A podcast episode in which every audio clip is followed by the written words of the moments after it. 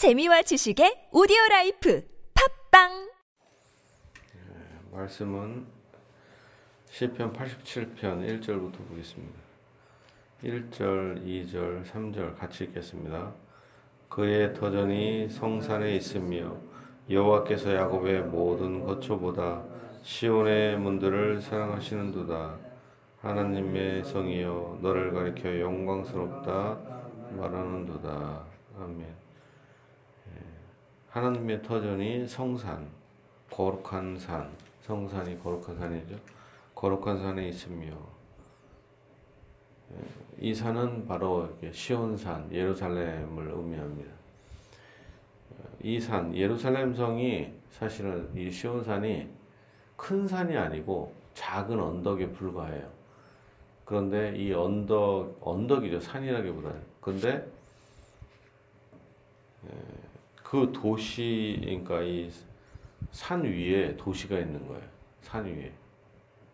그러니까 그래서 이렇게 넓지는 않는. 그러니까 예루살렘이 큰 도시가 아니죠. 근데 그 산을 크지도 않지만 그러나 거기를 거룩한 산이다 합니다. 여호와께서 야곱의 모든 거처보다 시온의 문들을 사랑하시는도다.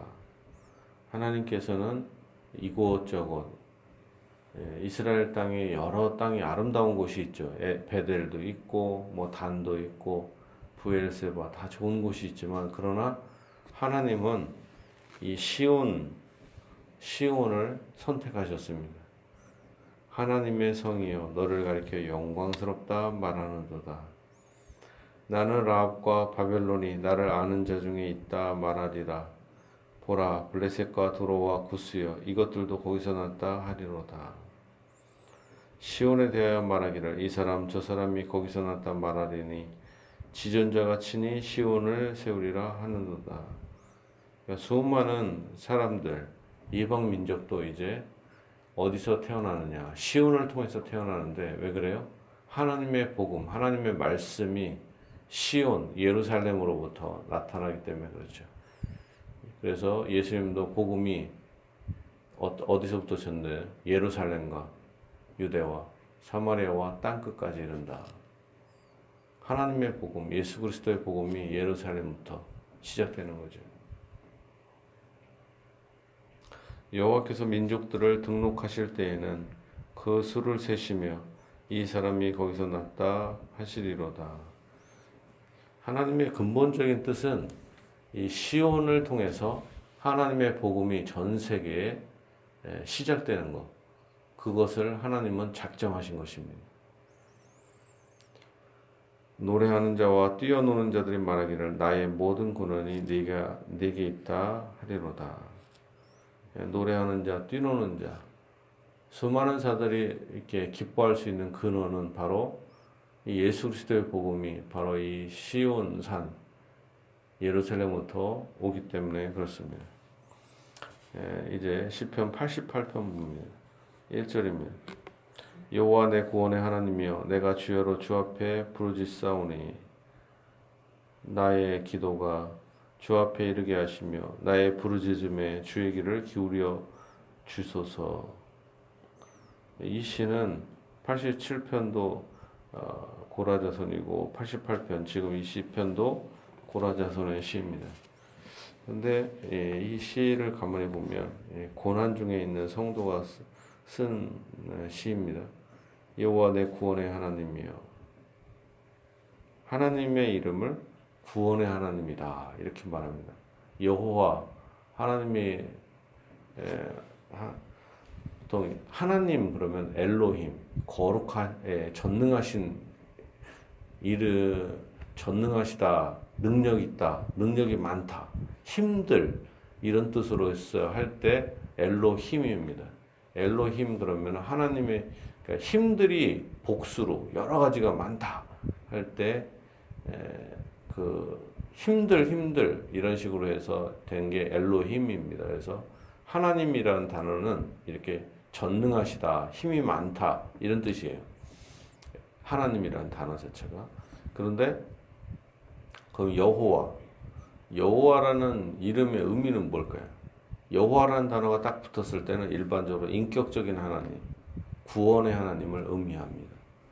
아, 야, 하나님 그러면은 온 세상의 창조주, 전능하신 하나님이라고 쓸 때 바로 하나님이라는 단어를 일반적으로 쓰고 여호와 하나님 할 때는 이스라엘의 하나님, 택한 자들의 하나님, 야곱의 하나님, 나의 하나님 할 때는 여호와 하나님 이렇게 붙입니다. 일반적으로. 여호와 내 구원의 하나님이요. 하나님은 나에게 인격적이시고 나의 아버지가 되시는 분이십니다. 내가 주야로 주 앞에 부르짖었사오니 나의 기도가 주 앞에 이르게 하시며 나의 부르짖음의 귀를 주의 귀를 기울여 주소서. 예, 고라져서는 지금 밤낮으로 주야로 주님께 부르짖습니다. 물은 나의 영혼에는 재난이 가득하며 나의 생명은 소홀에 가까웠사오니 나는 무덤에 내려가는 자같이 인정되고 힘없는 용사와 같으며 예, 자기 현재의 상태가 영혼의 재난이 가득하고 나의 생명은 소홀해 아, 이건 아, 지옥, 음부 이런 뜻입니다. 소홀이 깊은 곳, 깊은 구, 구덩이, 소홀이죠. 어떨 땐 지옥의 개념으로 쓰기도 하고 지옥과 같은 고통 그럴 때 스울이다 이렇게 표현해요. 재난이 가득하면 나의 생명은 이렇게 죽음 깊은 골짜기 구덩이에 갔습니다. 나는 무덤에 내려간 자 같이 인정되고 힘없는 용사와 같으며 죽은 자 중에 던진 바 되었으며 던져진 바 되었으며 죽임을 당하여 무덤에 누운 자 같으니이다. 주께서 그들을 다시 기억하지 아니하시니 그들은 주의 손에서 끊어진 자니이다. 지금 자기의 지금 현재 상황은 무덤에 내려가는 자 같고 죽은 자 같이 되었습니다. 주께서 나를 깊은 웅덩이와 어둡고 음침한 곳에 두셨사오며 주의 노가 나를 심히 누르시고 주의 모든 파도가 나를 괴롭게 하셨나이다. 예. 인생을 살다 보면 택한 자들에게는 여러 가지 고난이 참 많아요. 예수 믿으면 복 받고 이런 것 같지만 실제로는 하나님께서 택한 자를 부르시고 고난을 엄청나게 주십니다. 그래갖고 불신자들은 사실 별로 고난이 없는 것처럼 보여요. 평안하게 살다가 평안하게 죽어요. 예, 그리고 뭐 자손들도 안 되는 것 같지 않고 잘, 잘 살고 부자가 되고 이런 경우가 있어요. 그런데 평안히 살다가 지옥 가는 거죠. 그렇지만 택한 자들은 고난이 있고 자녀들도 힘들고 안 되는 것 같아 보여도 왜 그렇게 고난을 주실까요? 고난을 주면 우리가 어떤 어떻게 우리는 주님께 부르짖잖아요. 택한 자들은 이렇게 좀 착해 갖고 하나님이 부르신 다음에 마음을 변화시켜 주셔요. 그러면 이제 착해지죠. 그러면 게을러져요. 하나님을 믿으니까 만사가 좀 평안한데 하나님은 그런 걸 원하시지 않고 기도하기를 원하신다. 예수 믿고 고난 받고 기도하기를 원하신다. 그래서 하나님은 부르짖기를 원하셔요. 너는 내게 부르짖으라. 예, 그래서 하나님은 뭐 부르짖으라, 기도 구하라, 찾으라, 두드리라 적극적으로 항상 기도하고 낭망치 말, 말아요. 쉬지 말고 기도하라. 하나님이 원하시는 건 우리의 입장에서는 복 받는 걸 원하지만 하나님은 기도하기를 원하신다. 근데 기도를 우리가 안 해요. 스스로 자발적으로. 그러니까 고난을 줘서 기도하게 하시는 거예요. 그러니까 우리 입장에서는 고난이 있으니까 아 너무 괴롭잖아요. 그렇지만 하나님은 그렇게 해서라도 하나님과 만나고 싶고 만나고 하나님만 의지하도록 그래서 우리에게 남아있는 죄도 남겨두시고 어떻게 해서라도 하나님께 부르짖고 하나님과 교제하도록 예, 우리는 이제 그래서 이 고난이 우리에게는 큰 유익이 된다라는 것입니다. 고난이 없으면 무슨 밤낮으로 부르짖겠어요? 고라자손이? 고난이 있으니까 하나님을 부르짖죠. 6절 7절 보니까 주께서 나를 깊은 웅덩이 어둡고 침침한 곳에 두셨다. 하나님이 두신 거죠.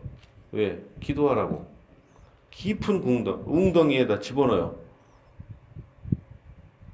아, 그, 요셉도 그냥 거기다 집어넣잖아요. 뭐 요셉 뭐 이렇게 특별히 잘못했겠어요. 깊은 웅덩이에 집어넣고, 가복에 집어넣고, 얼마나 억울해요. 뭐 잘, 잘못한 것도 없어요. 요셉은 또 형들을 위해서 이게 뭐 찾으러 다니고, 도시락 싸, 싸러 다니고, 막 이렇게 착한 일을 하잖아요. 근데 정작 어디게요? 깊은 웅덩이에 빠지고, 감옥에 빠지고, 죄를 지어서 간 것도 아니죠. 기- 죄를 지어서 감옥에 간 게 아니잖아요. 실제로는 하나님은 택한 자를 깊은 웅덩이, 어둡고 침침한, 음침한 곳, 뭐 이렇게 특별히 죄가 있겠어요. 그렇지만 하나님은 택한 자를 연약함과 이걸 더 강하게 하시고, 그 죄가 있으면 또 회개케 하시고, 연약한 것은 강하게, 그 다음에 죄가 있으면 그것도 다 금처럼 깨끗게 하시는 거죠.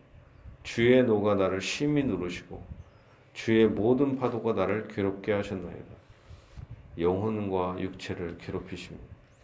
주께서 내가 아는 자를 내게서 멀리 떠나게 하시고 나를 그들에게 가증한 것이 되게 하셨사오나니 나는 갇혀서 나갈 수 없게 되었나이다. 이제 친구들도 떠나가고 아는 사람도 없게 됩니다. 얼마나 외로워요. 곤란으로 말미암아 내 눈이 새하였나이다. 여호와여 내가 주를 매일 주를 부르며 주를 향하여 나의 두 손을 들었나이다. 이제 친구를 의지하지 못하고 사람을 의지하지 못하면 도와주지 못하죠. 그래서 이 고라자서는 매일 주를 부르죠. 매일 부르고 주여로 부르고 주를 향하여 나의 손을 드, 들었다. 두 손을 드는 건 뭐예요? 그지 같은 마음으로 주여 나를 불쌍히 여소서 이런 얘기죠. 주께서 죽은 자에게 기이한 일을 보이시겠나이까? 유령들이 일어나 주를 찬송하리이까? 얼마나 고통스러우면 죽음을 생각하죠. 죽음. 주의 인자하심을 무덤에서 주의 성실을 하심을 열망 중에서 선포할 수 있으리이까? 흑암 중에서 주의 기적과 이즘의 땅에서 주의 공의를 알 수 있으리이까? 예, 지금 10절부터 12절까지 보면 죽은 자, 뭐 멸망, 흑암 이렇게 얘기하죠. 왜? 지금 자기의 상태는 죽은 것 같은 의미죠. 고통스러움.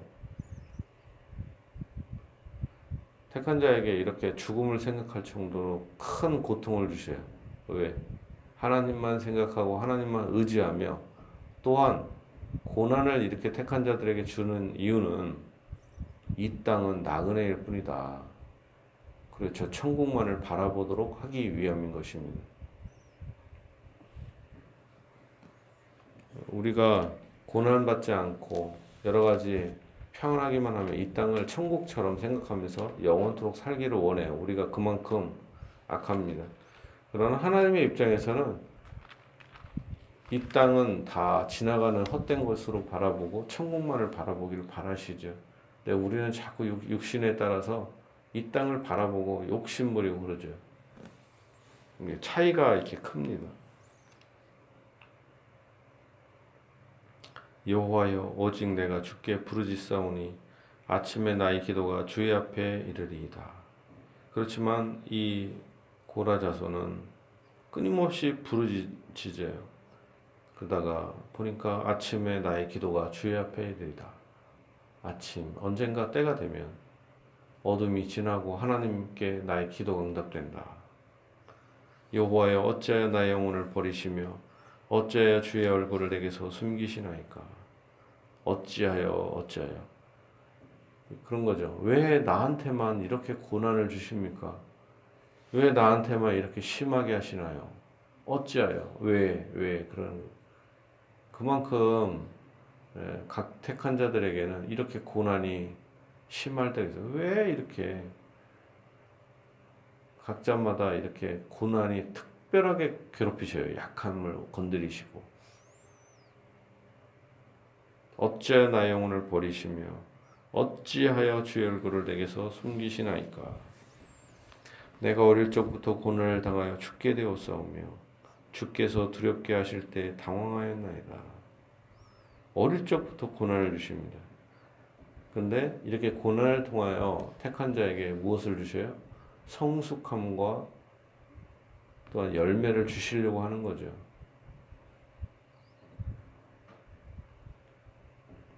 주의 진노가 내게 넘치고 주의 두려움이 나를 끊었나이다. 이런 일이 물같이 종일 나를 애우며 함께 나를 둘러쌌나이다. 주는 내게서 사랑하는 자와 친구를 멀리 떠나게 하시며 내가 아는 자를 흑암에 두셨나이다. 사랑하는 자, 친구가 떠나요. 얼마나 외롭고 힘들어요. 저 악한 사람들은 친구도 많고 자녀도 잘 되는 것 같고 물질적으로 풍부하고 모든 게 반질반질해요. 근데 정작 나는 친구들도 사라지고 왜 그런가? 왜 그래요? 하나님만 의지하라고. 고난 중에도 이 고난이 있으니까 고라져서는 끊임없이 기도하잖아요. 우리가 이걸 볼때 어, 고라자성이 얼마나 힘들었어요? 영혼까지 죽음도 생각하고 뭐 해결 받았다 이런 느낌도 없잖아요. 이 기도가 우리 성도의 일생은 이렇게 고난의 삶입니다. 그러나 하나님께서 이 기도를 다 응답하시고 다 들으신다는 게 여기에 나타나요. 들으시니까 이 기도가 응답되는 거다 이런 얘기는 없는 것 같지만 그러나 이, 이 기도를 받으시니까 성경에 기록된 거 아니겠어요? 그렇죠? 어찌하여 왜 그렇게 따지지만 그러나 우리도 낙담되고 절망하고 아 하나님은 어떻게 해도 너무하십니다. 기가 막힌 상황들이 발생해도 여기에 나오는 고라 자손처럼 어떻게 해요? 주야로 부르짖고 밤낮으로 부르짖고 매일 부르짖어야 될 것입니다. 주님께서 다 들어주신다라는 겁니다. 진실로 우리가 고통 중에 어찌하여 어찌하여 하지만 하나님은 우리의 기도를 들으신다. 그리고 때가 되면 아침에 응답하신다. 하나님께서 언젠가 여러분의 기도를 응답하시고 복을 내려 주실 것입니다.